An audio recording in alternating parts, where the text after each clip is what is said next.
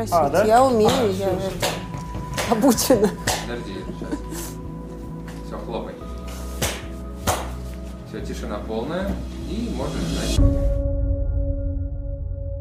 Вот если я скажу, что вы тот человек, который сделал Путина как политика, я ошибусь? Ну, я был среди тех людей, кто делал Путина как политика. Хорошо это или плохо, сегодня я уже не уверен. Сделал возможно эту власть, да. Это была моя задача, это была моя цель в 90-е годы – восстановить сильную власть.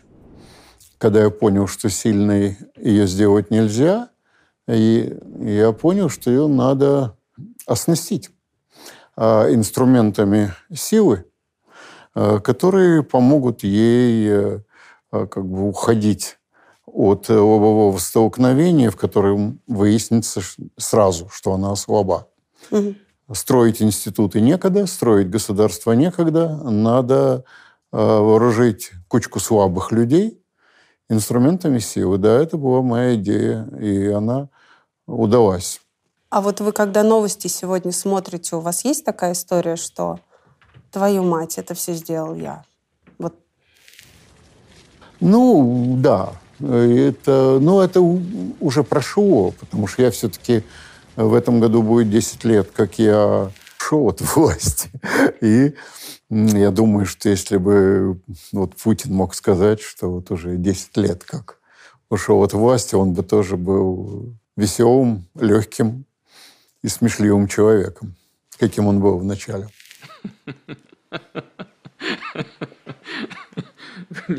Вы меня рассмешили. Я даже не могу сказать, что я э, первый догадался, что мы идем не туда. Там мой тогдашний э, близкий друг, сейчас он по другую сторону баррикад, сказал мне, это был 2008 год, слушай, а ведь вся эта шоба э, вокруг, которую мы собрали, а она же хочет чего-то совсем другого. А что он имел в виду тогда? ну, он имел в виду, другого. конечно, актив э, Единой России, э, молодежек э, и тому подобную публику, которую я достаточно бездумно тоже собирал. Опасно влюбляться в политиков. Нельзя этого делать. Ну, а вы говорите, что это чувство у вас уже ушло. А в какие моменты оно особенно было сильным? Что, что же я наделал, вроде Э, как? Ну, давно, в начале, в начале, э, когда только, когда я воспринимал все это эмоционально, а потом я, вообще-то я историк, я понял, что я не первый, даже не сотый, кто попал в такую ситуацию, что наоборот, она обычно, ты ставишь цель, а результат всегда другой. И в большинстве случаев э, прямо противоположен цели. Для тех, кто еще вчера не интересовался политикой. Глеб Павловский – один из первых политтехнологов в нашей стране. В 90-е помогал с предвыборными кампаниями Ельцину, Кириенко, Лебедю. В 2000-е стал главным идеологом власти и правой рукой Владислава Суркова. Вертикаль власти, суверенная демократия, Запад наступает, путинское большинство. Именно Павловский приучил российский истеблишмент оперировать этими понятиями, делить всех на «они» и «мы». По сути, придумал новый язык современной российской политики. Я читаю там ваши задумки прошлого, как вы говорите, и понимаю, что, в принципе, все оно реализовано сейчас. Не то, что оно совершенно другой результат, что вот Запад наступает. Это же все ваше там, вот давайте доведем. Ну ладно, не преувеличивайте, я вообще-то западник. Э, Но Запад действительно наступал, простите. В 99 году, э, как нам казалось, э, мне казалось точно, счет идет уже просто на недели э, после войны в Югославии. Э, Что мы следующие, это было для меня очевидно. э, нам предъявят ультиматум, так же, как Югославии. И если бы нам предъявили ультиматум, то регионы бы бросились в рассыпную. Э, Москва не имела никакой возможности их удержать. Поэтому я в ночь победы э, Путина э, поднял тост за русский манхэттенский проект. То, что мы успели построить машину в последний момент, которая уже не давала нас просто раздавить. Угу. Но, конечно, это была не гарантия. И, конечно же, я не думал, что э, группа товарищей соберется вокруг этой машины и решит все. Мы, мы в домике. Так будет всегда. Угу. Слово «всегда» оно для меня невыносимо. Как вы познакомились с Путиным? Когда вы впервые его увидели? 98 год, где-то летом. Каким он вам показался тогда? Я не очень обращал на него внимание. А, я обратил внимание, когда он поправил мой глупый совет. Это было лето 98-го, когда я предлагал ввести чрезвычайное положение президенту, а он э, сказал, что власть может ввести чрезвычайное положение в двух случаях. А, когда она является близкой народу и любимой, этого фактора нет. Либо когда она является страшной. Угу. Этого фактора тоже нет. Мне показалось эта мысль умной, а я люблю умные возражения. Я всегда любил, я любил умных людей. Там, я вам скажу, было их не так много. Вы как-то принимали участие в, вот, в придумке его именно образа? Ну, конечно. Это много раз и долго. Собственно говоря, с 99 до конца. В 1999 году два исследовательских центра в ЦИОМ и Рамир по просьбе газеты «Коммерсант» провели опрос среди россиян. За кого из киногероев вы бы проголосовали на президентских выборах? Респонденты в ЦИОМ выбрали президентом Петра I. Вторую строчку поделили Глеб Жеглов и Георгий Жуков. На третьем месте – Штирлиц. Версия Рамир, Жуков, Штирлиц, Жеглов. Журналисты «Коммерсанта» были ошарашены. Вот что они тогда писали.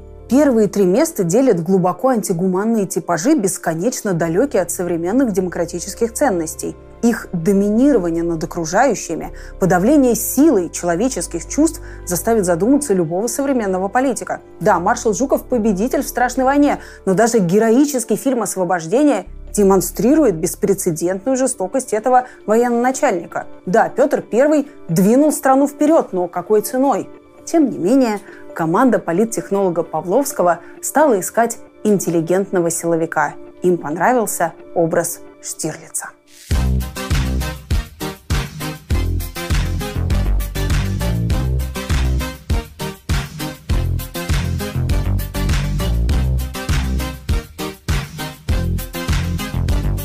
Штирлиц идет по нашему коридору. А куда он идет?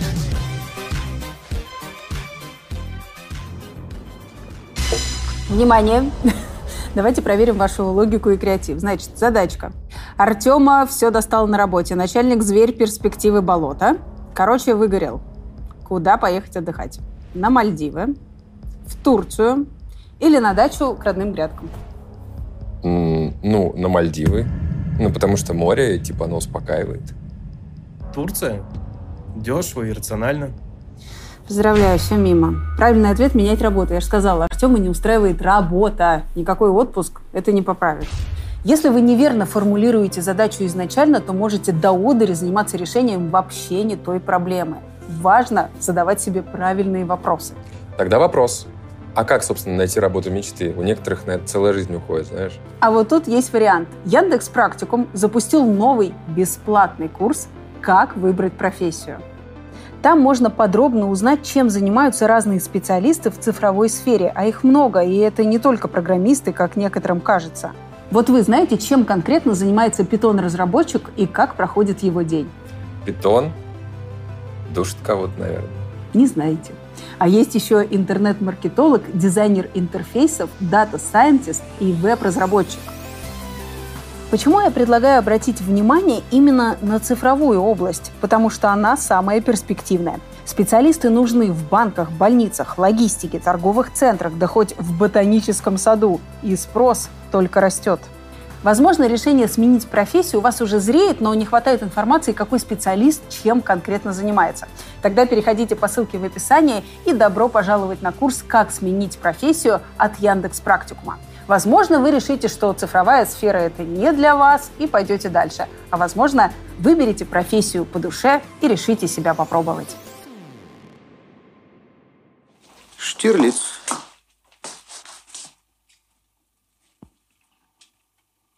А вас я попрошу остаться.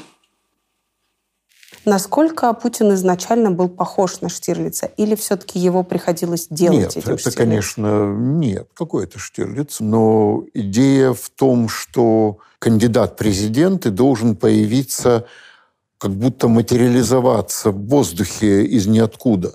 Должна возникнуть реакция «ах». Э, Как я этого не заметил? И, конечно, у нас была идея, что кандидат появляется расконспирировавшись. То есть он, он был тут, но не мог вступить в действие. И вот теперь он выходит на сцену. А что это рождает у народа? А Это рождает а, у людей ощущение «ах». Э, Там, где они не ждали, это очень важно, а они от власти ничего хорошего не ждали, э, вдруг появляется надежда. М. Надежда, она появляется в зоне власти. Это очень сильно. Э, Потому что э, к этому времени уже было известно, что люди не хотят новой революции. Они не хотят, чтобы кто-то ворвался в Кремль, так сказать, с топорами и ружьями. Они хотят, чтобы э, власть каким-то чудом переменилась. А и была уже идея, что это должен быть какой-то силовик. Нам нужен интеллигентный силовик. Почему? Э, Потому что уже считалось, что люди устали от э, журналистов, которые, в общем-то говоря, э, окружали Ельцина все 90-е годы. Да? И Юмашев, и Игорь Малашенко, и Лесин. Это же все журналисты. Значит, нужен силовик. Последняя попытка был Кириенко. Последняя попытка. Умный мальчик в очках. Э, Явный, так сказать, интеллигент. И сразу после его прихода, да, через полгода дефолт. Все. Следующий не может быть в очках. Поэтому бедняга Путин, хотя дальнозорок, он их, он их не одевает. Для него просто печатают каким-то большим кеглем. Все пробы были уже с осени 98 были силовиками. Сперва Примаков, и интеллигентный, и силовик. Э, Бордюжа, потом по- Степашин появился. Мгм. Это же все не случайно, это уже все в одном кластере поиск. Вы как-то вначале говорили, что он, э, Путин, не очень любил поначалу работать, и что вот когда вы придумали весь этот имидж, образ, он как-то в этом участвовал все-таки? Он приходил, репетировал, я не знаю, как это Ну, происходило. Тут разные вещи. Когда э, Путин стал премьером, э, назначен премьером и объявлен при этом Ельциным преемником, то почти сразу началась война. Э, И Путин был ею занят очень сильно, самоотвержен, между прочим. Он работал, работал, работал. Но он никогда не испытывал любви к, так сказать, к такой игре, в которой ему предлагают сценарий. Он, он, в отличие от игрового Ельцина, Путин это не любил. А он любил играть сам. У него есть э, осознанный или неосознанный внутренний паттерн Высоцкого. Он еще Высоцкого любит. Не любэ, как нам рассказывают. Нет, ну, Любе – это что такое Любе? Любе – это жалкие подражатели. А кто такие Любе? Нам говорят, любимая группа Ну, президента. он, э, не смешите, жирненький мальчик э, в хаке, что это такое? Зачем? Нет, э, культ культ братства, дружбы, очень важно, дружбы, мужества и такая определенная э, трагедия, трагическая роль э, мужчины в России. Как это перекликается с ну вот нелюбовью к свободе слова, тоталитаризму. Объясните мне, потому что ну, Высоцкий Не было это тогда же... никакого-то... Слушайте, ну... Вы еще- Изначально он был такой мы демократ. были э, 50 лет назад? Ну, это какой смысл? Люди меняются. Он не, не сейчас он не любит тоталитаризм, я думаю. Он просто тоталитарен. Он стал сам тоталитарен. А, ну да, когда я проведу много времени с детьми, я тоже становлюсь тоталитарен. Просто я, они борются со мной успешно. Да. Всегда успешно. А это свойство уже старых людей. Э, Нежелание менять э, правила, по которым ты достиг успеха. М. Он, он ведь не, не знал, что он преуспеет. И он не знал, насколько он преуспеет. Вот. Было для него неожиданно, это я хорошо помню. Э, Путин, начав, э, в общем, на уровне бордюра, э, рейтинг там был, сколько там, 4-5%, а он за, за два месяца сделал 25, и тогда ведь нельзя было влиять, никто не мог влиять на социологические цифры. Это были независимые конторы.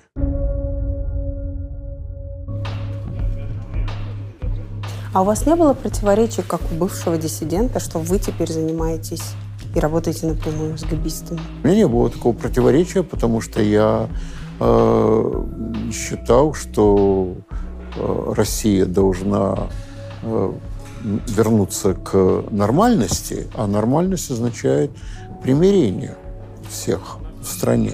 Эталоном для меня были Соединенные Штаты Америки, э, где совершенно спокойно э, руководитель ЦРУ может стать потом руководителем банка.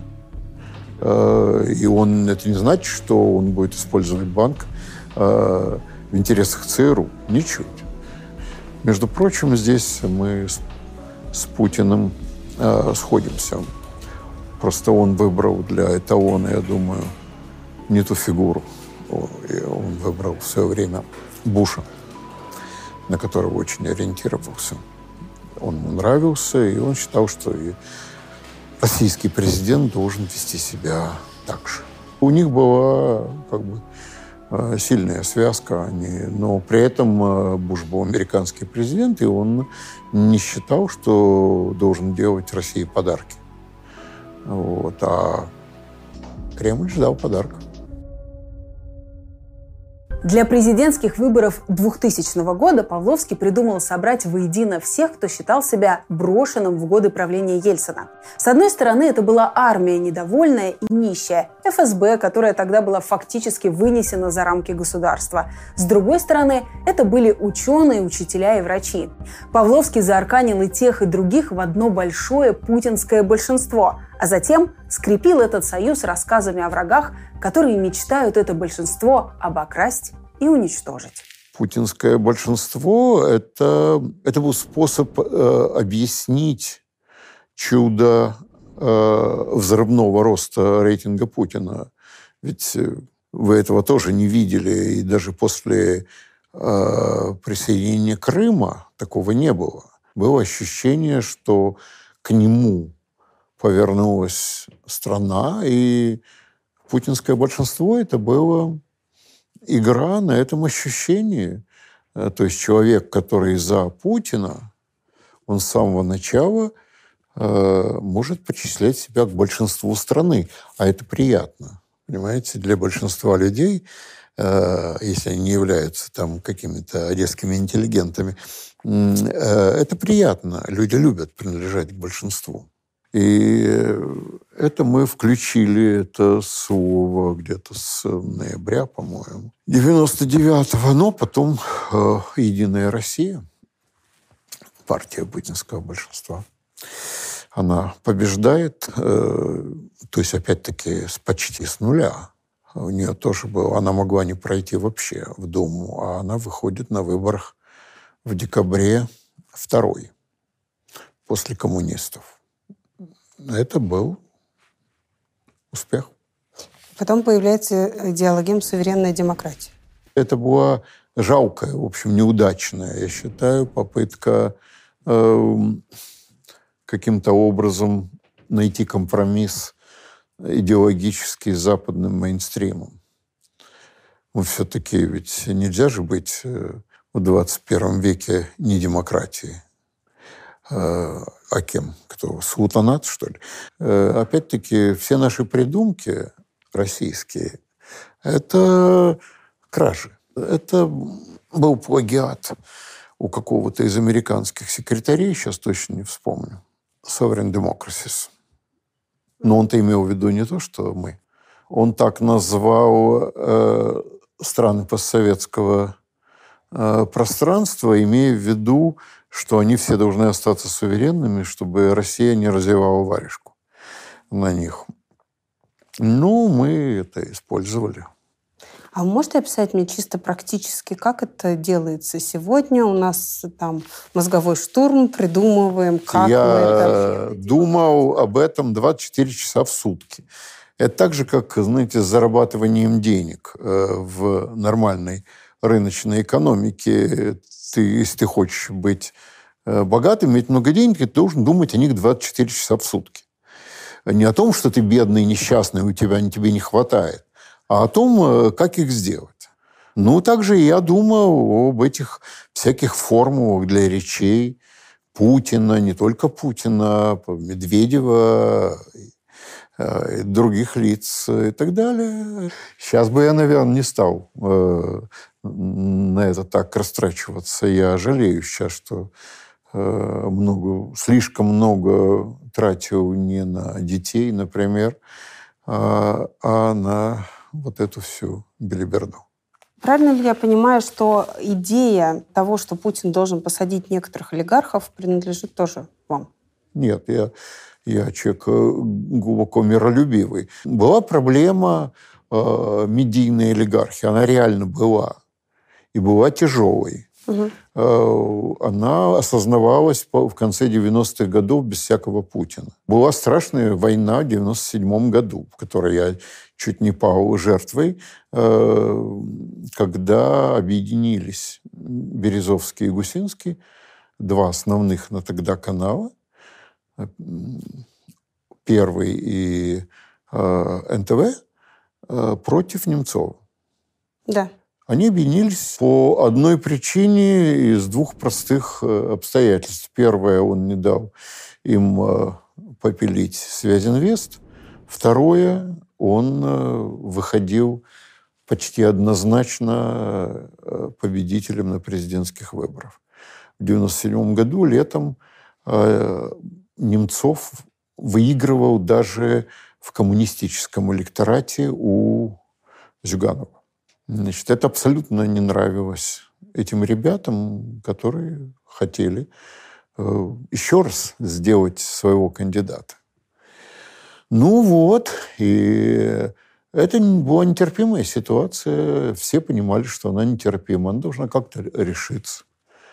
Ну вот, э, она и решилась. Я действительно после победы Путина считал, что все должно быть закончено, что вот эта история с телевидением Березовского и телевидением Гусинского должна быть закончена. Ну, знаете, не один так считал. Ну, что значит закончено? Это вот ну, что не может быть ситуация, где владелец телеканала будет э, диктовать, какие новости освещать и как их освещать.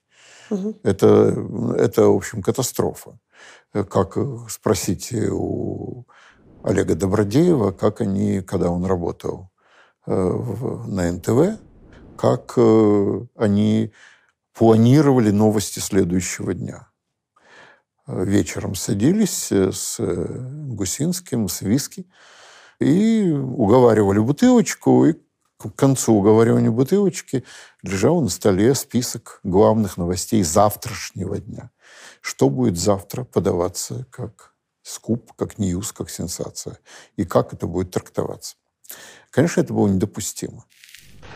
Лучше бы они продали свои виллы на Средиземном побережье Франции или Испании. Только тогда им пришлось бы объяснить, почему вся эта недвижимость оформлена на подставные фамилии и на юридические фирмы. А мы бы, наверное, задали вопросы, откуда деньги.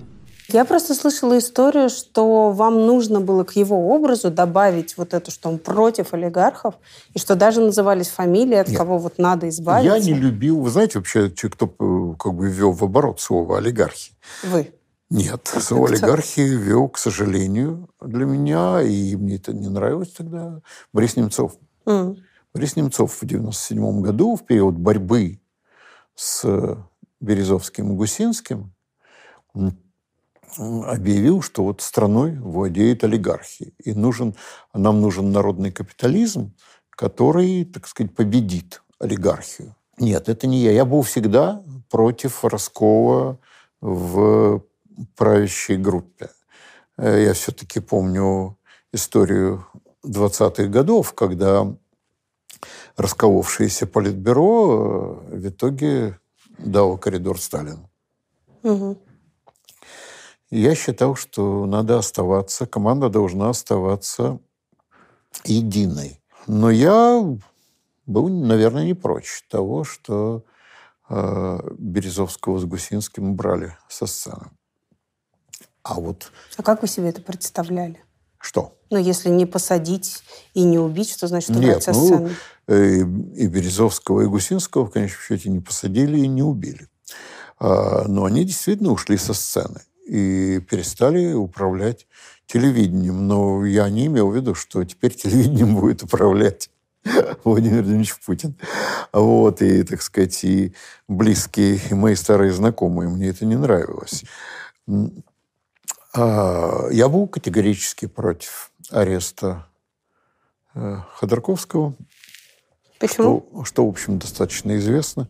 Я считал, что это будет, на- вот это уже будет разрушением, разрушением э, единства. Если у нас в команде оказывается прокурор, э, и он э, как бы может в любой момент вывести кого угодно из-за стола, то атмосфера меняется.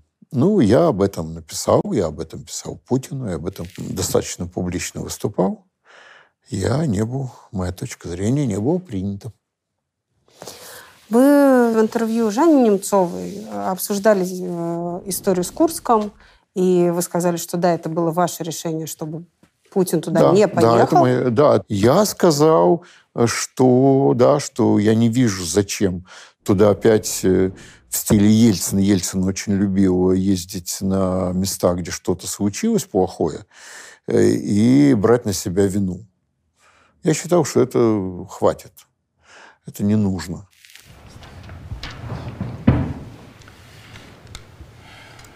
Россия не первый раз сталкивается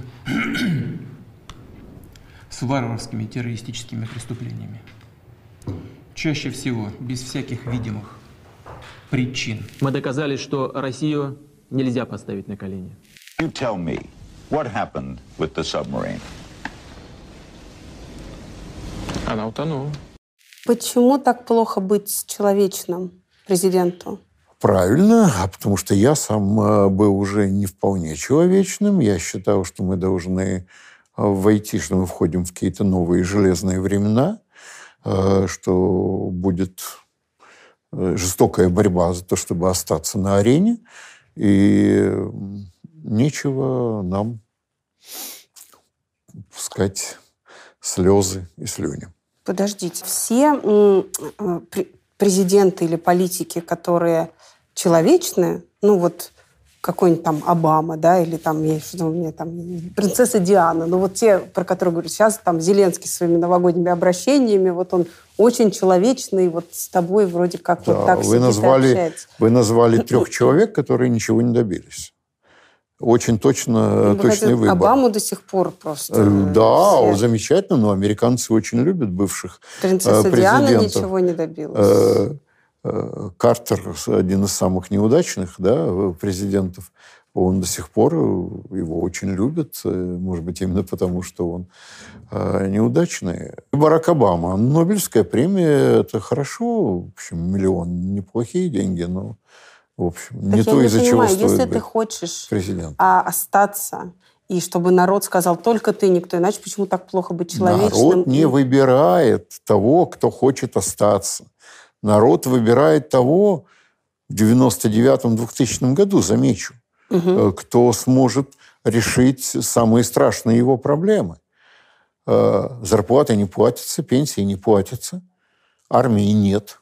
А не есть ли это то, что вот сегодня мы называем, что у нас власть не умеет признавать ошибки и там извиняться? А почему это ошибки? Извиняться? Ну, так э, Борис Николаевич Ельцин все время извинялся. И что? Но он не решил ни одной проблемы. Вот в чем дело. Задача была сформировать дееспособную власть. Правильно? которая будет решать чудовищные проблемы. Там э, было, я помню, в каком-то, э, кажется, «Нью-Йорк Таймс» статья «Ужасающая повестка Путина». Потому что действительно список того, что надо сделать, он казался невозможным. Не, не принято, закон о земле не принят, э, ни один кодекс не принят, налоги не собираются.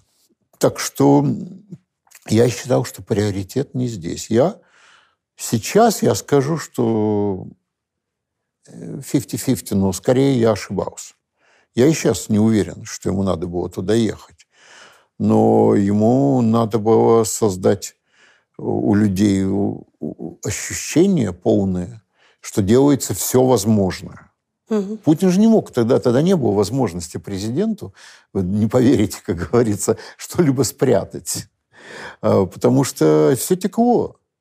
Э, всюду э, вся информация становилась известной. Просто аппарат военный взбесился от идеи, что можно пустить э, спасателей немедленно, допустить иностранных спасателей и так далее – вот. Отсюда пошли тогда первые конспирологические слухи, что, наверное, это было столкновение с американской подводной лодкой. Да, это до сих пор вы найдете, эти плавают они в интернете. По согласованию с российским руководством в Баренцево море прибыли норвежские суда «Си Игл», «Норман Пионер» с английской спасательной лодкой на борту, нефтяная платформа с системой для бесперебойной многодневной работы глубоководных водолазов. Вот это ваше желание, чтобы он отстранился, и это было правильным. Не есть ли это сейчас вот что это все привело к тому, что Путина а, называют... Вы все хотите найти, ну, пожалуйста. Старым это... дедом, который сидит в бункере. Вот та самая отстраненность, ну, вот так она сыграла через года. Ну, вы считаете, что в Путине не было отстраненности? В Путине она была. Э, Путин очень отстранен по отношению к э, населению страны. Он же действительно сказал Немцову э, в ответ на его как бы, критику э, нового гимна, угу. э, он сказал, да брось, сказал, какой народ такие песенки. Э, у него глубоко скептическая позиция по отношению к народу. Это, это было у него всегда. Несколько коротких глупых вопросов. У Путина есть двойники? Э, скажу так, вообще-то говоря, было бы странным, если бы для некоторых случаев у него их не было. Эм, в чем проблема э, наличия, то есть э, иметь двойника? В том, что ты не можешь его спрятать. Это обязательно кто-то знает. Он не живет у тебя под кроватью. А вот, значит, должна существовать группа обслуживания. А группа обслуживания – это группа утечки. Раз. А вторая проблема, что она описана в романе Дюма. Однажды, так сказать, утром в твоей спальне может оказаться двойник. И, ник... и никто, даже тот, кто заметит подмену, э, не решится задать вопрос. Ну, вам как кажется, есть или нет? Нет, думаю, нет. Может быть, могло быть, теоретически можно себе представить э, какой-нибудь один раз в, как бы, в качестве какого-то разового решения. Угу. Но нет, вы знаете, сейчас зачем это нужно сейчас? Смотрите, э, можно создать э, полную иллюзию визита Путина куда-нибудь, да, в Чечню, на Камчатку, на Северный полюс. Э, И, в общем-то говоря, непонятно, он там был или нет. И, в общем, вы не узнаете этого. Да, есть понятие консервов, да, как известно, и тому подобное. То есть сейчас э, это вопрос построения нарратива. Это несложная задача, поэтому нет необходимости в таких экстремальных решениях. У Путина есть роман э, с Алиной Кабаевой? Не знаю, ну, было бы... и не- Как вы понимаете, что э, ни в одну эпоху я свечку не держал. Э, нигде и не стал бы. Может, вы занимались тем, чтобы подтирать новости об этом? А, нет, нет, это, кстати, новости появились уже довольно поздно. Вы еще Мне бы работали. скорее, то есть, понимаете, вот каждую новость, а, человек, имеющий дело с новостями э, давно, а, сразу э, проверяет, э, первая, первая проверка на чет-нечет. Как бы более вероятно, что это так, или более вероятно, что это не так. Но я не интересовался, поэтому я остался на уровне, да, наверное, более вероятно, что это так, наверное, ну, это ничего не добавляет и не отнимает в моем представлении о нем. У Путина есть совесть? Совесть, она есть у каждого человека. Это, это, это уже такие русские Ну, Давайте так. пересуды. Совестливый ли он человек в плане вот человечности? Переживает ли он за... Ну, здесь ответить можно. Иногда. Иногда. В какие случаи? Иногда. Ну, вот э, он э, не пошел навстречу уже своему достаточно плотному окружению в 2013 году, которое говорило, что э, не надо выпускать Ходорковского. М. А в 2013 году это уже было... Некому было возразить даже э, в кругу его. Это его решение. В том же, кстати, 2013 году у него какие-то вот были... Он э, выпустил Навального. Это же было его решение. Его. Я имею в виду, когда во время суда, после суда уже, нарушая, между Мгм. прочим, российское законодательство. Ну, вот так. А, То есть вы думаете, и- что это совесть сыграла, это не какая-то... а, и- Ну, некоторая смесь совести с расчетом. Вы знаете, у политиков не бывает чистых э, моральных решений. У них всегда некий микс. Вы часто говорите, что вы влюбились в Путина, как в Ну да, был- руководителя. было дело. А, а за что? Ну, мне показалось, что это идеальный правитель России. И мне это казалось очень долго. Э, Что он одновременно, да, он э, не интеллектуал, и это хорошо. Э, Он не силовик в обычном смысле слова, это хорошо. Он с э, чувством юмора, в том числе и к себе. Это очень важно. Э, Он не как бы славянофил и не западник. Он не хочет там восстанавливать Советский Союз, что было бы глупостью и так далее. То есть я почти не находил в нем недостатков. Он умеренный человек с чувством меры. Не слишком вправо, не слишком влево. Ни революции, ни контрреволюции. Э, Проводит реформы, но не называет их реформами. И тогда э, сопротивление падает. А главное, что страна впервые за много-много лет э, вышла из состояния внутренней гражданской войны. Это ведь э, ситуация гражданского мира, да, принудительного. Э, ну, хорошо, немножко поживите без того, чтобы вызывать танки в центр города, значит, и стрелять по парламенту. Э, Плата за это что?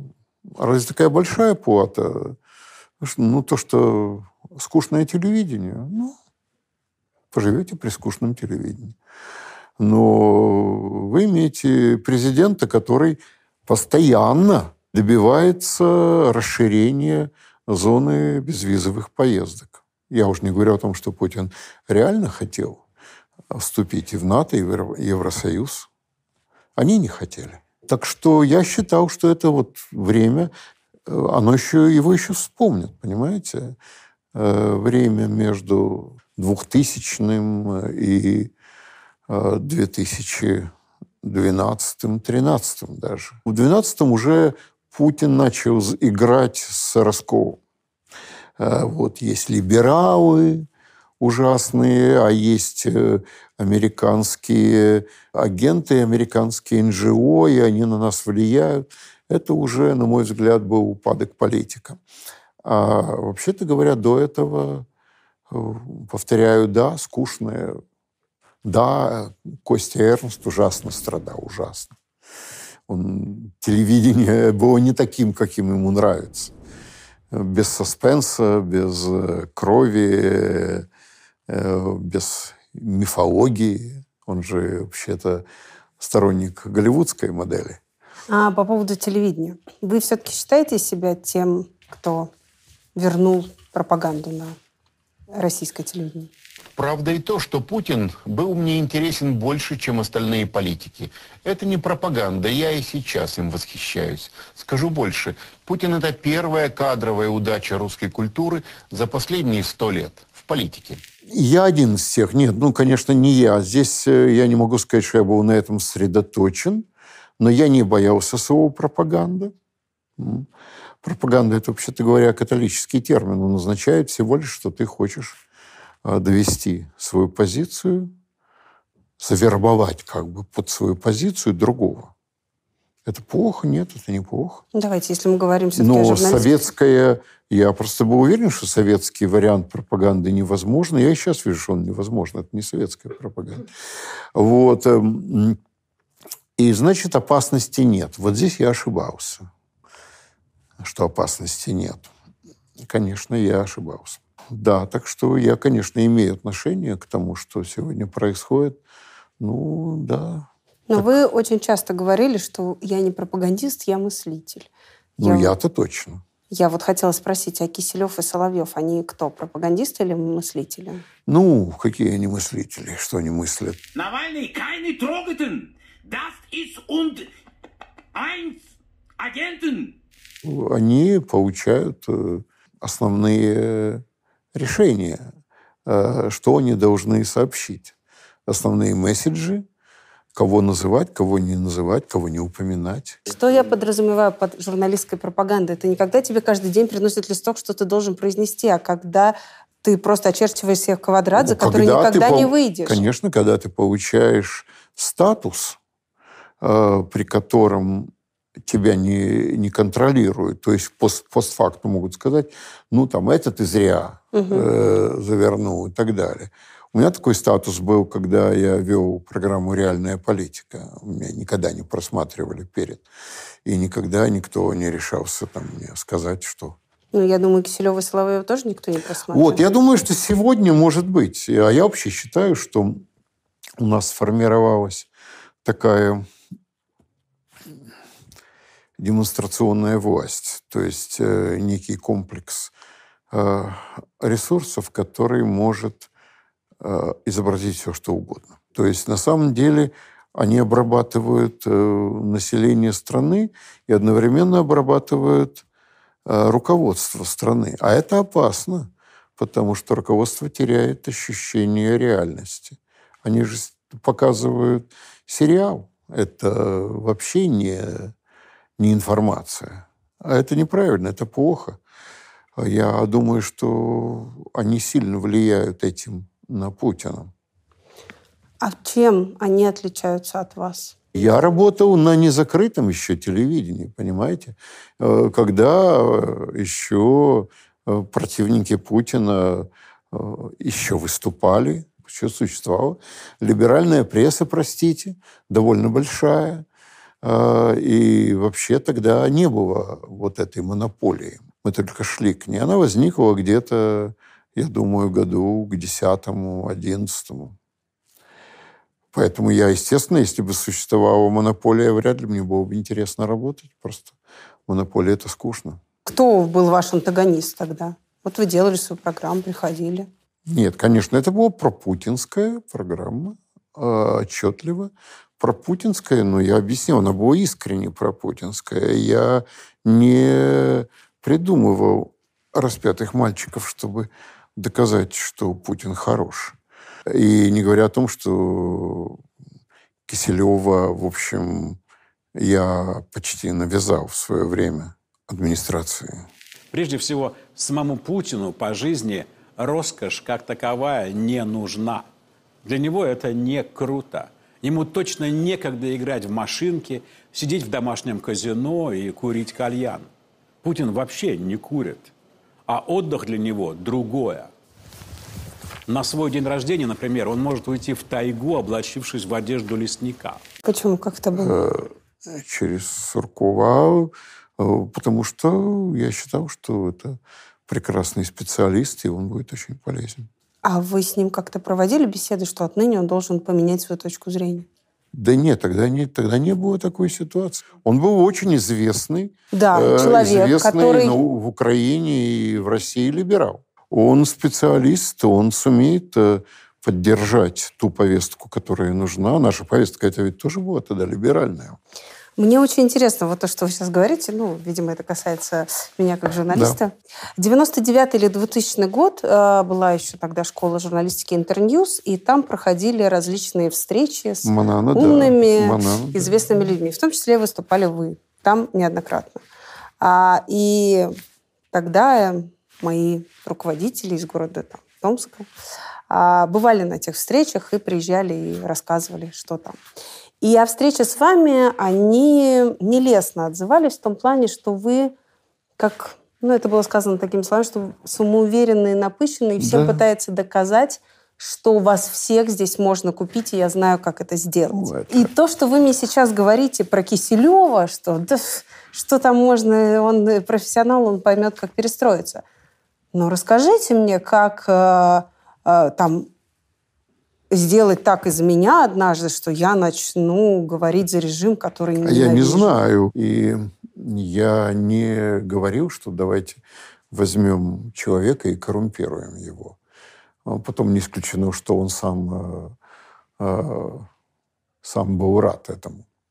Э, Все-таки он работал на телевидении Кучмы, а телевидение Кучмы тогда было более управляемым чем российское телевидение. У ведущего в ухе ну, был ухо, микрофон, да. и да. иногда он в этом микрофоне слышал самого Леонида Даниловича. Ты что несешь? вот. Представляете, как-то во время шоу.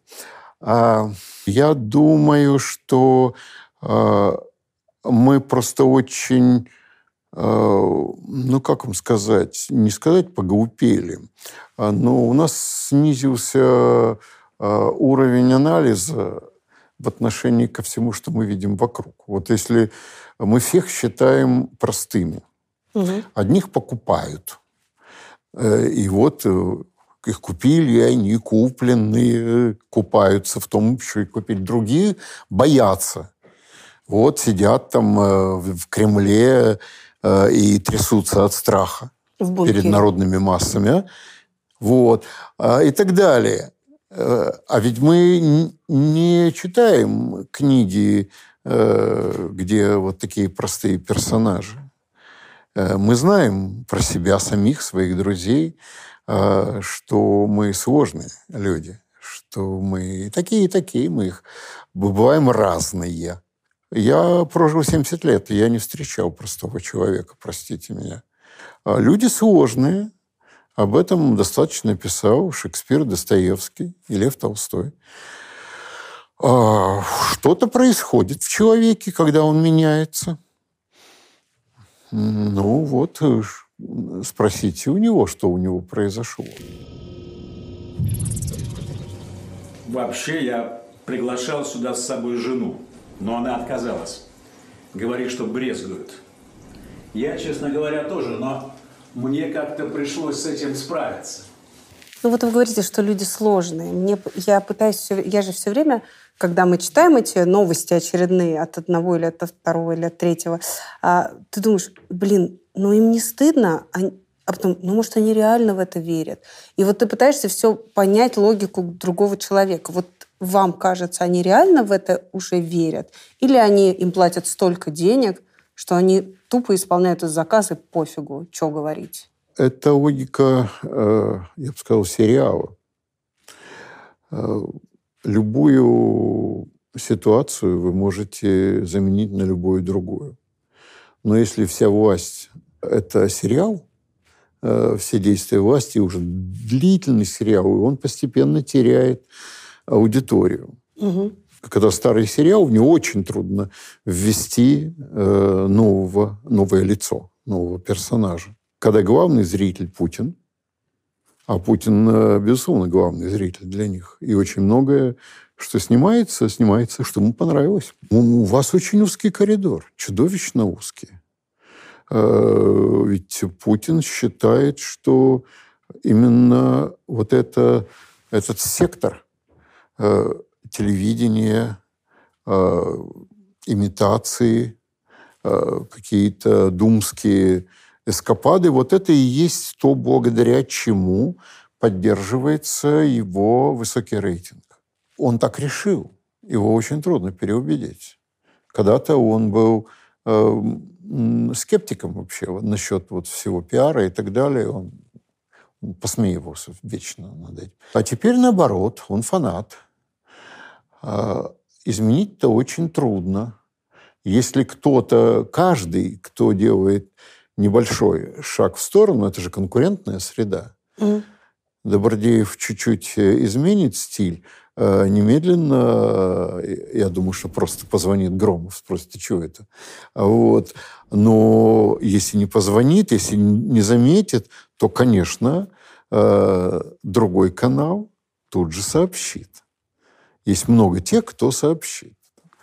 Поэтому это опасно. У меня была э, где-то последние, наверное, полгода э, в администрации уже было ощущение обреченности. Не моей, а что уже ничего изменить нельзя. Что мы будем так вот идти, идти, пока все не рухнет. И ну, ты можешь сбежать, но уже даже как-то стыдно. Хорошо, что они меня освободили от этих мук. В программе «Школа злословия» 2003 год вы говорите о том, что любого политика можно снять, если просто показать его настоящим. Ну, или смешным. Ну, да, как бы, да. Обес, обесславить.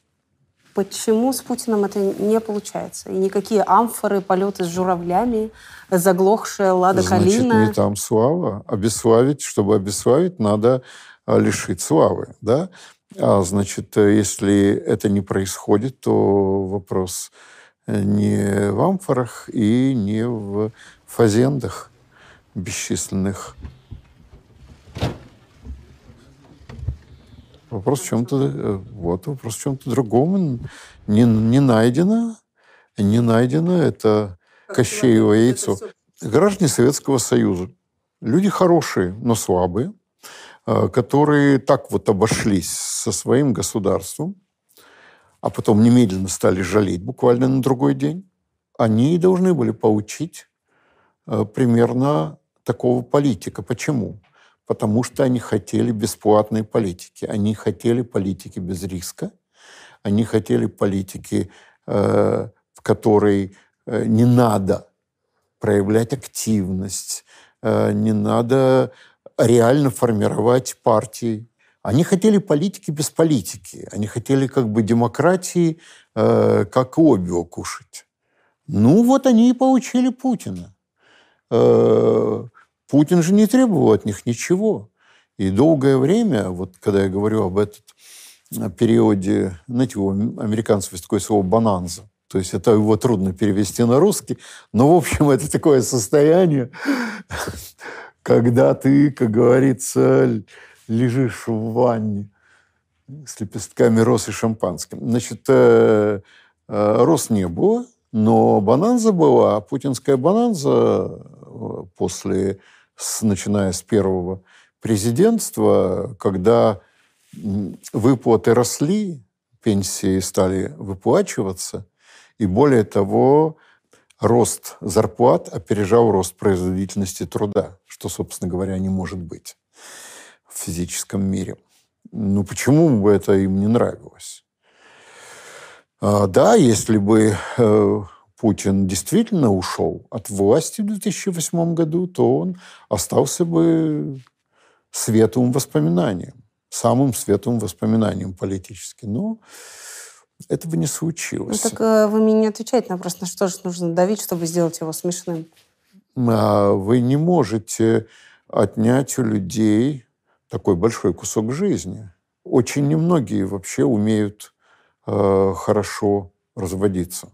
Они боятся. Они опасаются, что все их инвестиции жизненные, которые были сделаны в Путина, э, обнулятся, как было при уходе советской власти.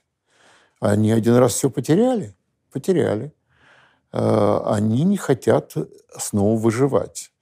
Вот э, у нас очень недооценивают значимость понятия выживания для российского человека. Если вы проводите фокус-группы, у вас тут же вылезет, э, как мы выживали, мы не хотим еще раз выживать и так далее. То есть не любят они э, Путина. Очень немногие любят. Но они не хотят выживать. Он является какой-то вроде вот э, страховой фирмы. Он страху, страхует их вклады. Но это что, бесконечно может продолжаться? Нет, бесконечно это не может. И мы видим, что это уже, как говорится, начинает расседаться, проседать, скрипеть и так далее.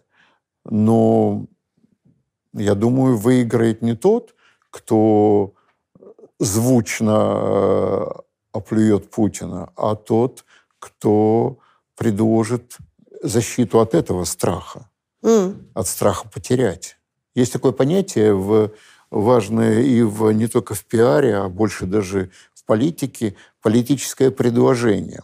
В чем ваше политическое предложение? Человек так не скажет, но он слушает, он все время слушает, что ему предложат. Если он не слышит, что ему предложили, то он теряет интерес. В таком случае, а, если вы работали над Путиным, и вот он его что не делает, он все равно смешным не получается. Но вы же и работали над Медведевым. Почему же он вышел такой смешной? Ну, там э, было... С айфоном, э, был... твиттером, бадминтоном. Нет, ну. нет, здесь была уже другая ситуация. Медведев находился в очень узком коридоре. Он не имел возможности делать все, что угодно. Угу. Он не имел возможности принимать свои кадровые решения, на самом деле, в большинстве случаев на каком-то сравнительно невысоком уровне мог, а выше нет. И у него не было того коридора, который Ельцин дал Путину при начале. Если бы Ельцин не дал ему коридора, то все, и не было бы такого президента Путина никогда. Я был уверен, что он, как человек честный, чистый, демократический, имеющий нравственную жилку, нравственный стержень, он поведет страну по намеченному пути и дальше. Хочу немного поговорить о Ельцине с вами. А вы помните, когда вы поняли, что он станет президентом? Да, я понял это рано. Я понял это рано, потому что я ведь начинал с страшной ненависти к нему.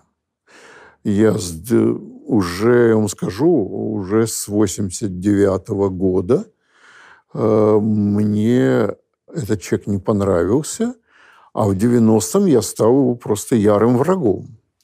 И публично не скрывал своей позиции. Чем я он? понял, что э, пришел вот этот, что пришел медведь из русской сказки что пришел русский мифологический персонаж, что он возьмет страну, да, он возьмет страну как хозяин. И а да... что плохого в этом медведе? Э, плохо то, что мне совсем не хотелось, чтобы у страны появился какой-то хозяин из сказок Афанасьева. Э, вот. Но я понял уже, уже в конце 90-го для меня было очевидно, что все, что будут делать против него, будет работать на него. Почему? А, Потому что он э, попал в миф- мифологический паттерн с такой силой, видимой. А на самом деле ведь он не сильный тоже человек. Он совсем не сильный человек, но он выглядит так, как с точки зрения слабого человека должен выглядеть сильным.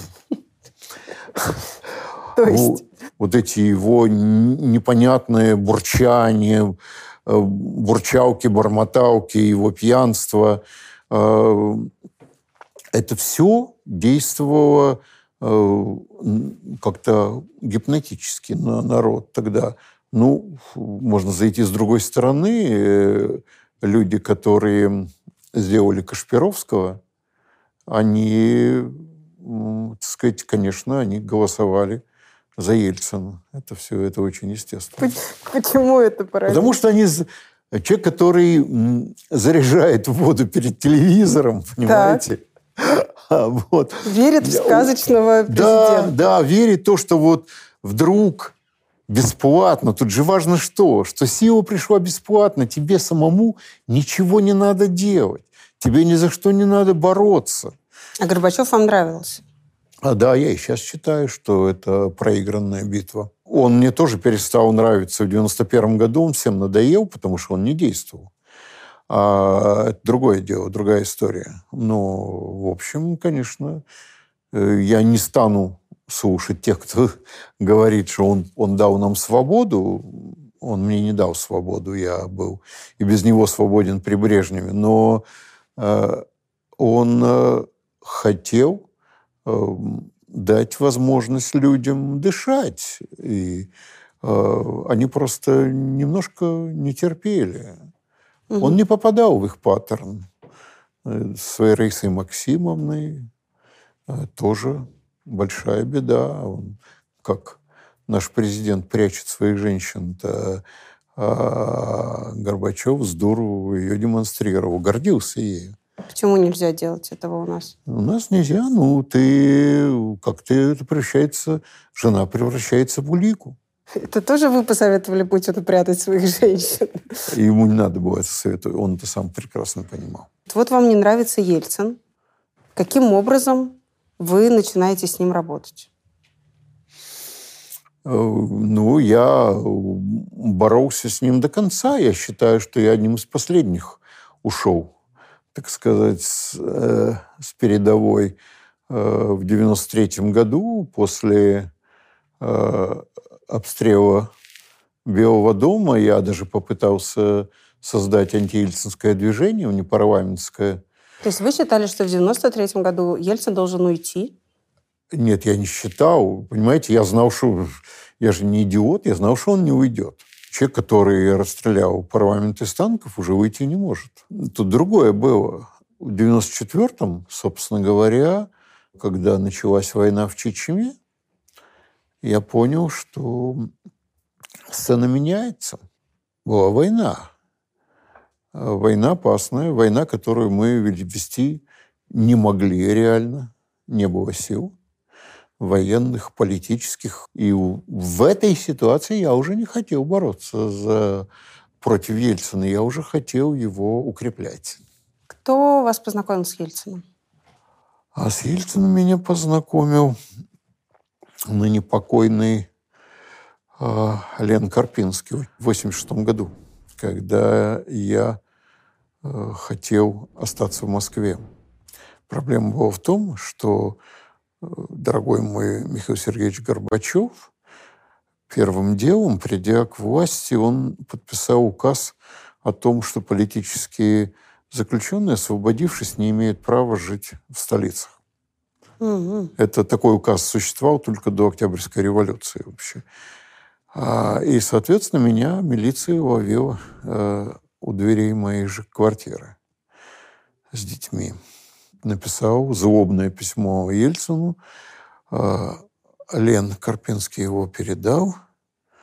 И там в итоге все это кончилось тем, что меня временно прописали в Москве. Я думала, что ну, в тот период э, к выборам 96-го вас все-таки Юмашев привел туда. Или нет? Конечно, Валентин, да. Валентин, во всяком случае, мне заказал э, сценарий компании. Это так и звучало? Сценарий? Да. Как напиши сценарий компании? Ну да. А что такого? Э, А, Мне интересно... я же мог, вот- и перед этим я уже написал сценарий компании для «Лебедя». Почему бы не написать его э, для Ельцина? Как это выглядело, этот сценарий? Ну как, все основные темы состояния на сегодня, почему нельзя выиграть так, какие есть варианты выигрыш во втором туре. Мы показали, как можно превратить масс-медиа в консолидированную машину, э, работающую на компанию. Я ведь был уже в это время э, директором э, второго по величине информагентства в стране. Ну вот То вы есть, поняли, которое что было вам... создано, собрано мною вот так, ручками. А это не такая простая задача. Это сложнее, чем журнал или газета. Собственно говоря, э, крах СССР меня как бы ошарашил и одновременно э, охладил. Когда все в 91 году накрылось, я понял, что а у меня-то нечем а, отбиваться. А, Вот. И уже у меня было другое направление мыслей. Я помню такой был сильный момент, а, когда, это, по-моему, было в ночь а, с 22 на 23 августа 91 года, когда люди и я шли занимать здание на Старой площади и на Лубянке. Чтобы не допустить этого, а, тогдашняя власть пригнала э, подъемный кран и будут снимать Дзержинского. Я смотрел на это, и я понял, как это делается. Черт побери, люди, которые были властью, в этот момент они были властью, больше другой власти не было.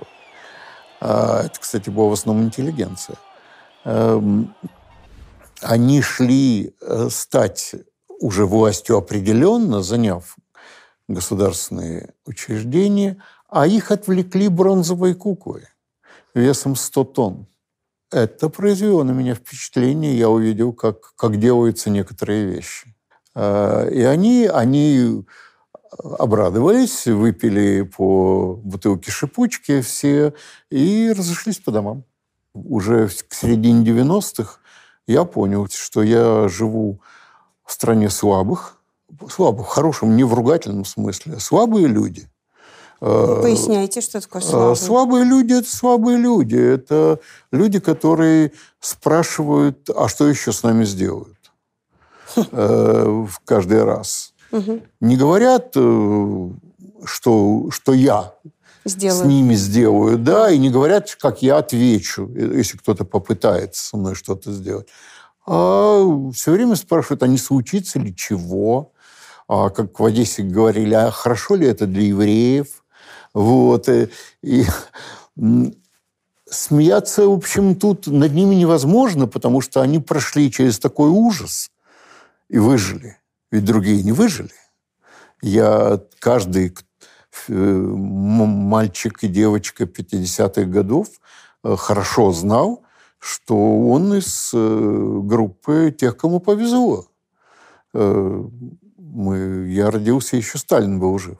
Наш дом стоял между двумя кучами, между двумя воронками, можно сказать. Разбомбили дом слева и дом справа. Наш остался. Это как эти вещи рано сказываются. Поэтому То есть вы поняли, что слабые народ не люди- глупый, а он слабый. э, слабый. И, кстати, не такой он был глупый тогда. Если вы посмотрите, возьмите просто наугад любые хроники э, советского времени, даже из 70-х, 80-х годов, и посмотрите на лица милиционеров.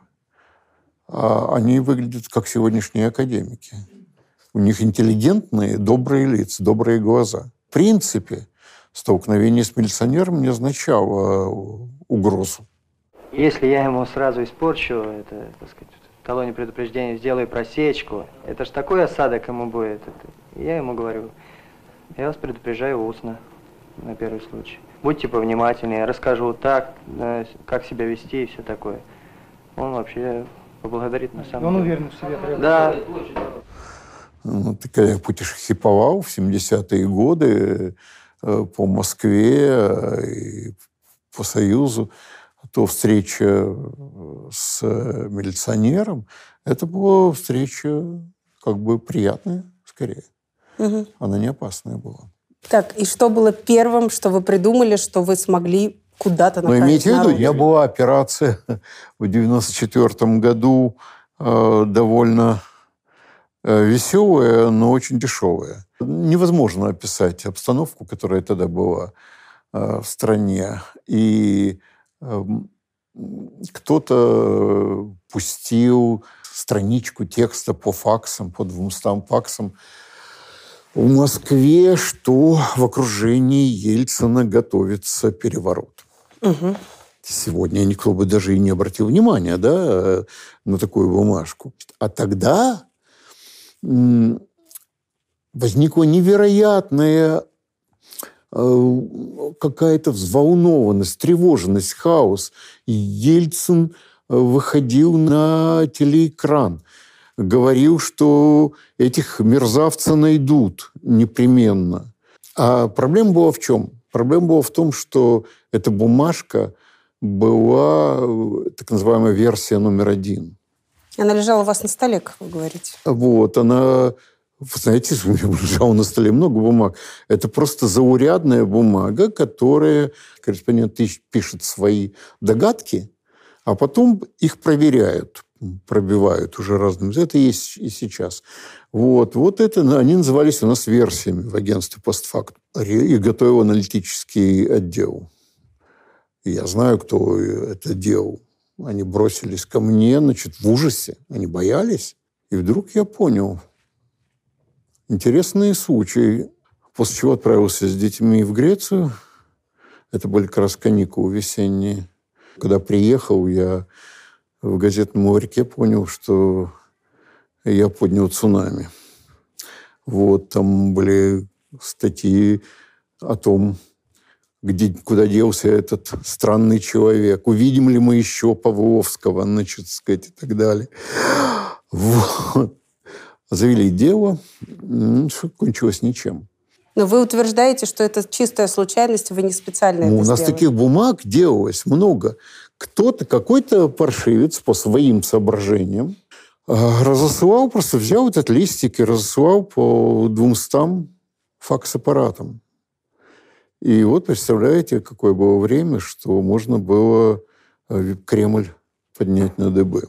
Это дает тебе ощущение, что я всемогущий? Я могу если управлять ты умами. так э, балуешься такими пустяками, ты ничего не сделаешь. Это дает тебе понимание, как выглядит один из инструментов. Через год э, мы создали с кучкой друзей фонд эффективной политики для того, чтобы вмешаться в политику, в выборы и так далее. И там среди этих друзей был э, Миша Лесин, впоследствии известный очень. Ну, и Марат Гельман, еще несколько человек. Э, Вот. Но мы с самого начала ставили задачу, э, так сказать, ну, вмешательства. Кто придумал лозунг «голосуй или проиграешь»? Миша Лесин. Это придумывалось в, в этих мозговых штормах. А, Мозговой шторм – это такое измененное состояние сознания, когда а, ты просто несешь какую-то а, белиберду, и на 9-90% это и есть белиберда. А потом все просматриваешь, и что-то из этого значит, оказывается находкой. Голосуй или проиграешь. А кто придумал, что Ельцин должен... впер- м, Это же впервые была технология, что а, вот президент едет в народ, едет по городам и весям представлять себя народный мужик. Там были такие э, э, истории, как э, там Е- Ельцин э, едет в метро, например. В основе ее лежал так называемый, есть такой э, самый короткий анекдот, советский самый короткий анекдот. Он звучал так. Едет Хрущев в трамвае. Все. Но Ельцин же ездил Вот. в троллейбусе в свое время. Это уже троллейбус, э, это уже не интересно. Значит, короче говоря, потом начинается разработка. Метро замечательно, мы поедем в метро, это возможно так народно и хорошо. Значит, вот все спускаются э, в метро, их снимают, а там же эти самые, не было еще никаких карточек. Жетон. И не было еще жетона. А что там? А было, я сам забыл, 5 копеек, кажется, М. или 10. И они все идут, значит, Ельцин направляется, они все идут э, в сторону через этот э, ход, где вахтер стоит, да, Так. через свободный ход. А Ельцин поворачивается, говорит, нет, нет. Достает из кармана монетки, которых у них нет, естественно. Вот, у них уже тогда были кредитные карточки в основном. Вот, и проходит, а они остаются. Вот так э, едет Хрущев в трамвай. Важно не то, что он в метро, а то, что он отделен барьером от э, истеблишмента. Ага. Но это была задумка придуманная. А, Это была задумка придумана. А, вы эстеблишмент тоже предупреждали, что вы, у вас не должно быть монеток? Или как? Их не, на- не надо было предупреждать. Мгм. Эти вы посмотрели на этих людей, они не знали, там, кто что, что стоило, сколько. Выборы это были, была всероссийская игра. Все хотели играть. В Советском Союзе никто не хотел выбирать. Вот, потому что... А тут вот это желание сыграть, инвестировать свой голос во что-то новое, в нового человека или в какое-то предотвращение какой-то беды, а в 90-е годы было сильное. Вы считаете, что вы главный распространитель черного пиара в то время? В 96 году, действительно, да, это единственный раз, здесь гордиться нечем совершенно. Э, Нам попало в фонду эффективной политики, нам надо было проработать э, региональную прессу, надо было проработать региональное и центральное радио, нам надо было э, проработать рекламой, э, занимался в частности Лесин. И, и главное, что вот черный пиар. Мы привлекали астрологов, мы э, сочиняли В смысле контент. астрологов что? Астрологов, э, те писали гороскопы анти, антикоммунистические. В смысле? Ну, Если Луна в Тельце, то что? Вы посмотрите, посмотрите в тогдашнюю э, желтую прессу. Вы там много веселого найдете. Например, что э, Ленин в мавзолее лежит в детской крови. Кровь добывают из э, детей российских. Ну, не все, их не убивают. От них немножко просто отбирают крови и подливают Ильичу. Вот, что э, главное же, что это не, не Ленин. Это была спецоперация в 20-е годы, сталинская, и это был человек живой. Его, значит, заживо превратили в мумию. Ну, в общем, практически сюжет, голливудский сюжет. И подливают, с тех пор ему подливают кровь. Вот, что... Узнаю почерк распятого мальчика, да? Да, да, да, да, да, да. Поэтому, когда я наехал в Фейсбуке на Марию Захарову, она ко мне как-то подошла на приеме и говорит, ну вы же нас сами этому учили. Вы же сами их этому Сам. учили. Вот. Глеб Олегович, ну не смешно, но вы же сами их этому учили, нет? Я не учил их идти так далеко в этом направлении. Это все-таки их выбор. А чем ваша шутка про Ленина отличается от распятого А, мальчика? просто она, э, это была байка в желтой прессе, а не заявление э, пресс-секретаря. В предвыборную кампанию 96-го Павловские сотоварищи выпускают огромное количество наклеек. С 17 июня ваш дом подлежит национализации. и расклеивают их почти на каждом подъезде. На каждом магазине красовалась надпись «Купи еды в последний раз». А в Краснодаре случился верх креатива. Местные активисты печатают талоны на сахар, соль, молоко и макароны, такие же, как были при дефиците, и раскидывают их по почтовым ящикам. Но чтобы избиратели запаниковали окончательно, политтехнологи договариваются с ларьками, чтобы те на 4 дня перед выборами убрали с прилавков весь ассортимент, кроме уксуса, спичек и морской капусты, прям как в 80-е. Эта история зафиксирована во многих статьях и книгах, но сам Павловский говорит, что это уже перебор. Такого не было. Я не знаю, на кого это работает. Я вообще не думаю, что все это вместе взятое, включая там какие-то постановочные клипы с э, якобы проститутками, э, рассказывающими о, о Зюганове, или якобы... Они рассказывали, что у них был э, да, да, опыт да, э, которые с имели групповой секс с Зюгановым и можно себе представить, да? Все это было не, ну, неубедительно до крайней степени. Глеб Олегович, а зачем вы так, кстати, заморачивались в 96 году? Почему нельзя было просто нарисовать результат, который вам нужен? Ну, это было поудово. А, Мы не хотели э, жить в подовой стране. Ну ладно, а вы обсуждали эту... э, вот Вы шутите, что ли? Нет, конечно.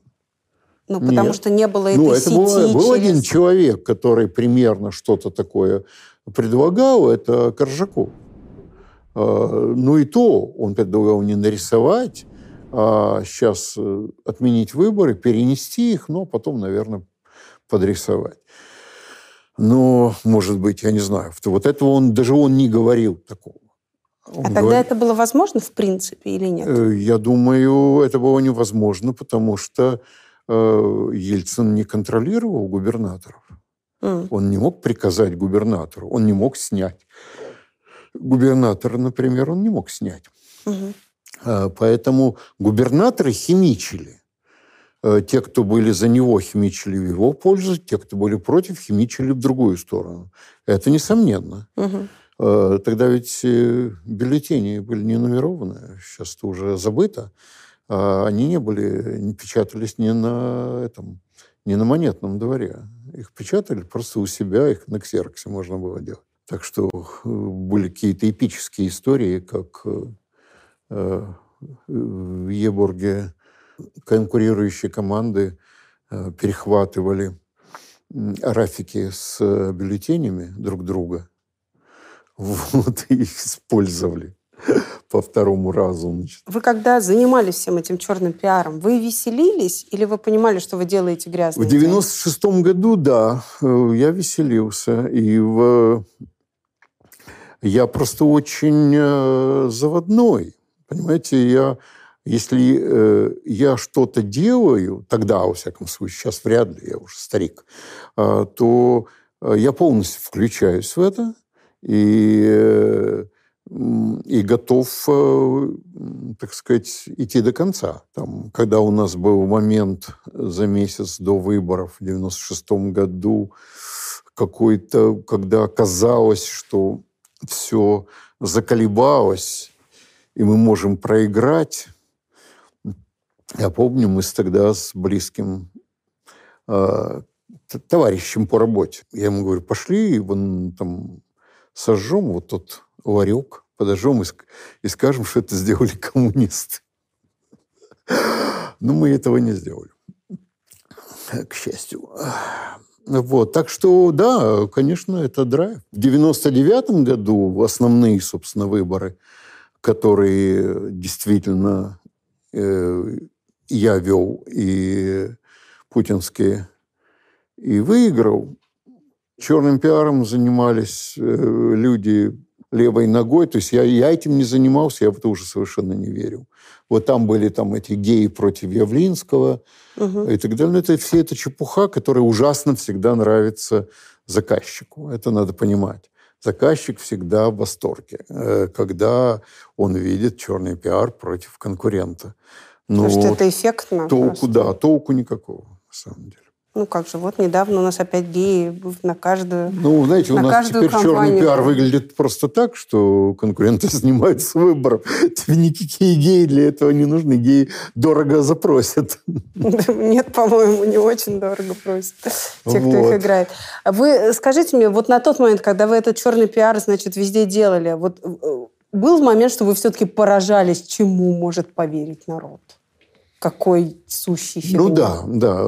Это, кстати, эффект 96 года, плохой эффект тоже, что вот э, вся головка истеблишмента, она решила, что народу можно втюхать все, что угодно. Это я часто слышу. Боже мой, во что они верят? Да, они будут верить во все, что угодно.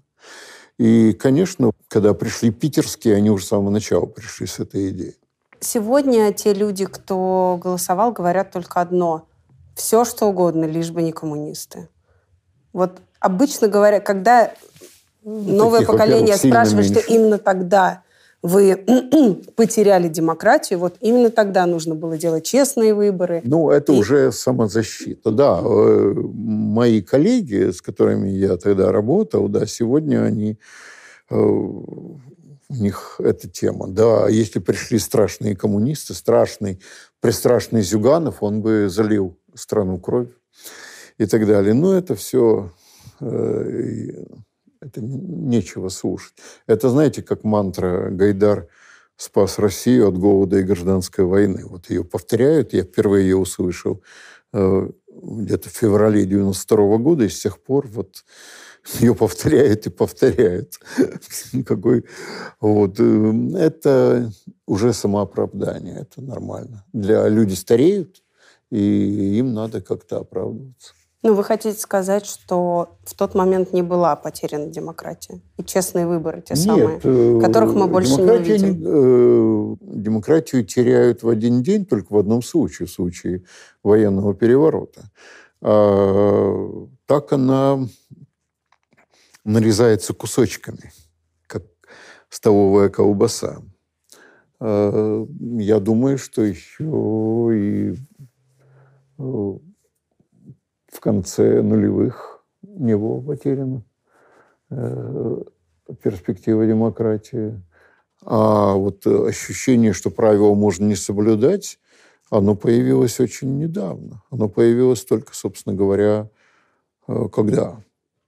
В- когда? Лет 10 назад, наверное. Ну, вы хотите сказать, что в 96-м году все было по правилам? Нет, ну, было ощущение, что правила надо соблюдать. Ну, я историк. Вся Мгм. история мыс- идет не так. Вот сколько она существует, она идет не так. И во всей эпохе пишут, что, знаешь, идет не так. Когда возникла опасная нехватка, дефицит выбора у граждан России, я думаю, что он возник уже э, после возвращения Путина на третий срок. То есть тогда все пошло? Ну, не так, не так, не знаю, так, не так, но это была уже ошибка. Это была большая ошибка. Ну вот мы говорили с вами про трюки, да, что там вот Сдержинский сработал, да, здесь бумага какая-то целый переворот практически устроила, взбудоражила. Очень многие говорят, что вся история с Навальным – это тоже трюк, такая инсценировка.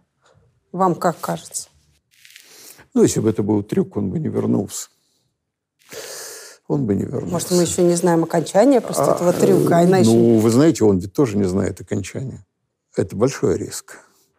Я, я бы на его месте не вернулся, признаюсь честно. Нет, это, это по-моему, пустой разговор. Мы ведь э, перешли в последние там, лет 15, наверное, перешли э, в, в состояние, в такое устойчиво конспирологическое состояние. Конспирология – это э, философия слабых, слабых людей. Ну, не вы ли которые- говорили, что трое людей, объединившись, могут создать переворот в Это, этой да, это цитата, между прочим, это цитата Деголя из его одной книжки, кажется, книжки вос- воспоминаний мемуаров, но, может быть, и из другой, э, что в наше время, но это было написано еще в 50-е годы, э, человек, пять или семь человек, действующих э, согласованно, могут э, изменить страну. Так могут или не могут? Учитывая, могут, что сегодня вы говорите, могут ничего не э, действовать по плану. Э, Конспирология соединяет э, два противоречивых момента. Один – это то, что люди могут собраться э, спонтанно и, э, и вообще поставить всех на уши. Да, это правильно, могут. А второе, что у них есть план. Ты можешь написать сценарий, но для кого-то другого. А ты не можешь э, выйти к действию, вот так рвануться навстречу реальности, рискуя реально, и рассчитывать на какой-то план. М-м. Либо одно, либо другое. Либо сценарий, либо, как говорится, ставь, ставь живот. И что, у нас сегодня нет людей, которые нормально напишут сценарий? Сценарий мо- можно написать, а, н- вы же не можете чтобы добиться того, чтобы э, какой-то идиот э, по вашему сценарию ставил свою жизнь на кон. Нет, вы такого не найдете. Почему ни у кого сегодня не получается так, как вы говорили? Вот все начало 2000-х Ну, говорите, другая да, эпоха. Ну, простите, другая эпоха. Мы отработали это все. Я думаю, что к середине нулевых прежняя история была закончена. Э, началась деполитизация. В этом я участвовал, в этом я жалею. Но я в этом, конечно, сильно поучаствовал. Деполитизация – это когда э, конфликты перестают быть нормой, когда вообще все в политике происходит через конфликт. Ты, ты чего-то хочешь, другой хочет своего. да. Ты должен вступить с ним в конфликт и победить. Мгм. Или проиграть. А э, деполитизация э, как бы говорит, ребята, э, вот идите ко мне, и я буду решать вашу проблему. А если вы не хотите идти ко мне, а хотите действовать отдельно, то я вас отключаю от всех видов масс-медиа. А если власть становится пожестче, то и от свободы. И все равно вы придете ко мне. А сейчас политизация все равно пойдет. Но вот мы видим, как она идет. Она будет опасной. Из администрации президента Глеба Павловского попросили в 2011 году. Ну, как попросили? Он пришел на работу, а пропуск не сработал. А все потому, что некогда поклонник Владимира Путина вдруг резко стал поддерживать его преемника Дмитрия Медведева, уговаривать на второй срок. Путин измены не простил и наказал. По крайней мере, именно такую причину своего увольнения называет сам Павловский. Я хочу закончить тем, вы считаете сегодня себя диссидентом? Я имею в виду, что диссидентом к действующей власти. Да, она не заслужила, с моей точки зрения, чтобы я по отношению к ней был диссидентом. Это, к сожалению, э, неудачный эксперимент. Российская Федерация, нынешняя, в ее нынешнем виде, это неудавшийся эксперимент. Ну, Ваш? Ну, не только мой, конечно. Совсем э, обижаете большое количество людей. Но неудавшийся. Я думал, что смогу э, ее сохранить, спасти. То есть я хорошо отношусь к Российской Федерации, но это не удалось. И теперь э, я вынужден наблюдать самое плохое для человека, вынужден наблюдать, как она саморазрушается. Это печально. Я исходил из одной цели – максимально укрепить власть. И пропустил, так сказать, в какой-то момент тот поворот, где надо было укреплять уже и альтернативы власти. Потому что иначе в русских условиях э, слишком укрепленная власть, она превращается в монополию. И начинаются плохие вещи. Это А, особенность именно России? в России есть такая вещь, которую мой учитель Гефтер называл а, социум власти. Что это значит? У нас нет государства. Но у нас есть э, э, такая э,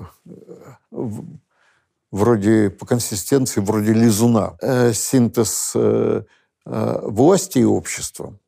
Все отношения между людьми, они прострочены, пронизаны отношением с властью. Они как бы... Власть является модератором всех отношений между людьми. Даже теми, кто спрятался в лесу и не хочет, чтобы его нашли. Поэтому у нас нет государства. Государство – это ведь э, абсолютно не пафосная штука. Это конкретная машинка, которая существует рядом с обществом. И они как бы все время немножко бодаются, но обмениваются. Я это знал, но знать теоретически и опознать практически – это совершенно разные вещи. Я это знал теоретически, но пропустил момент, когда э, группа людей решила, что э, а почему, собственно говоря, вообще нужно кого-то пускать сюда, кому-то что-то отдавать. Это произошло у нас еще в начале нулевых. Путин искренне э, собирался уйти, если даже не в 2004 году, о чем он подумывал, между прочим, то в 2008 он даже не, не считал это каким-то вопросом для себя. Конечно, уйти, уйдет. Но постепенно, постепенно Ну, в смысле, пошел договариваться с ведь Медведевым? он, Путин это, смотрите, ведь Путин это не один человек, это команда. И команда стала жаловаться. Ну, как мы будем жить? Ты-то уйдешь, у тебя будет все в порядке. Ты будешь где-то жить в- на какой-то рези- рези- резиденции. А мы-то что? Мы-то как? Мы же здесь не останемся. А у нас много конкурентов, они все накинутся на нас. Прикрывает кто? Путин, да? Э, А потом кто будет? Вот тебе нужен срочно Крымский мост. Э, Ты что, будешь, начнешь э, проводить какой-то этот самый тендер среди возможных. Конечно, если ты будешь проводить тендер, ты э, в 10 раз дешевле его построишь. Но надо быстро, сейчас. У англичан, когда министр уходит, э, э, секретарь остается. Он не уходит вместе с ним, он держит, он ведет все дела. Мгм. А у нас не так. Но у меня до последнего будет, у меня, конечно, есть особое отношение к Путину. До последнего, я думаю, у меня будет надежда, э, что он как-то спохватится в какой-то момент. Человек пока жив, человек может пересмотреть свои... Все. На самом деле все. Не факт, что он сможет потом справиться, но пересмотреть может. Эта надежда у меня остается, я, потому что мне его жаль. Простите. То есть вы ему За такое искренне... неполиткорректное. Вы ему искренне советуете переобуться. Ну да. Вы знаете, есть такая известная фраза Наполеона, э, который, уже находясь на острове э, Святой Елены, в плену англичан, говорил, ах, почему я не переобулся в сапоги 1793 года? Вот. Вот. Какие сапоги? Какого года сапоги должны быть, э, чтобы все пошло гладко? Теперь просто надо будет принято только одно искренность. Если он будет играть, это не будет принято уже все. Он наигрался. Его видели играющим. Политически и то, что я говорю, невозможно. Но человечески возможно э, искреннее какое-то обращение э, к людям и но с чем-то. Опять-таки, это должно быть предложение. Это не может быть какое-то слезливое э, «я устал, я ухожу». Не сработает. Нет, это уже было, уже аудитория искушенная. А у вас есть у самого-то ответ? Нет. Вот если бы вам Нет, предложили нет, я не поработать. могу, я не могу решать. Нет, я не могу решать за человека. Я смотрю, ведь это э, мы не понимаем то, что кажется нам э, пошлым, подлым, отвратительным. а на самом деле может оказаться высокой драмой, трагедией. В конце концов, возьмите Гамлет. Что этот парень натворил-то? Он же просто всех, всех замочил, значит, сказать, разрушил, разрушил собственное королевство. Но Шекспир это поднял. Э, Может быть, еще придет Шекспир, который возвысит э, Путина, но я думаю, политконсультант этого уже сделать не сможет. Спасибо, Пожалуйста. Олег. Спасибо.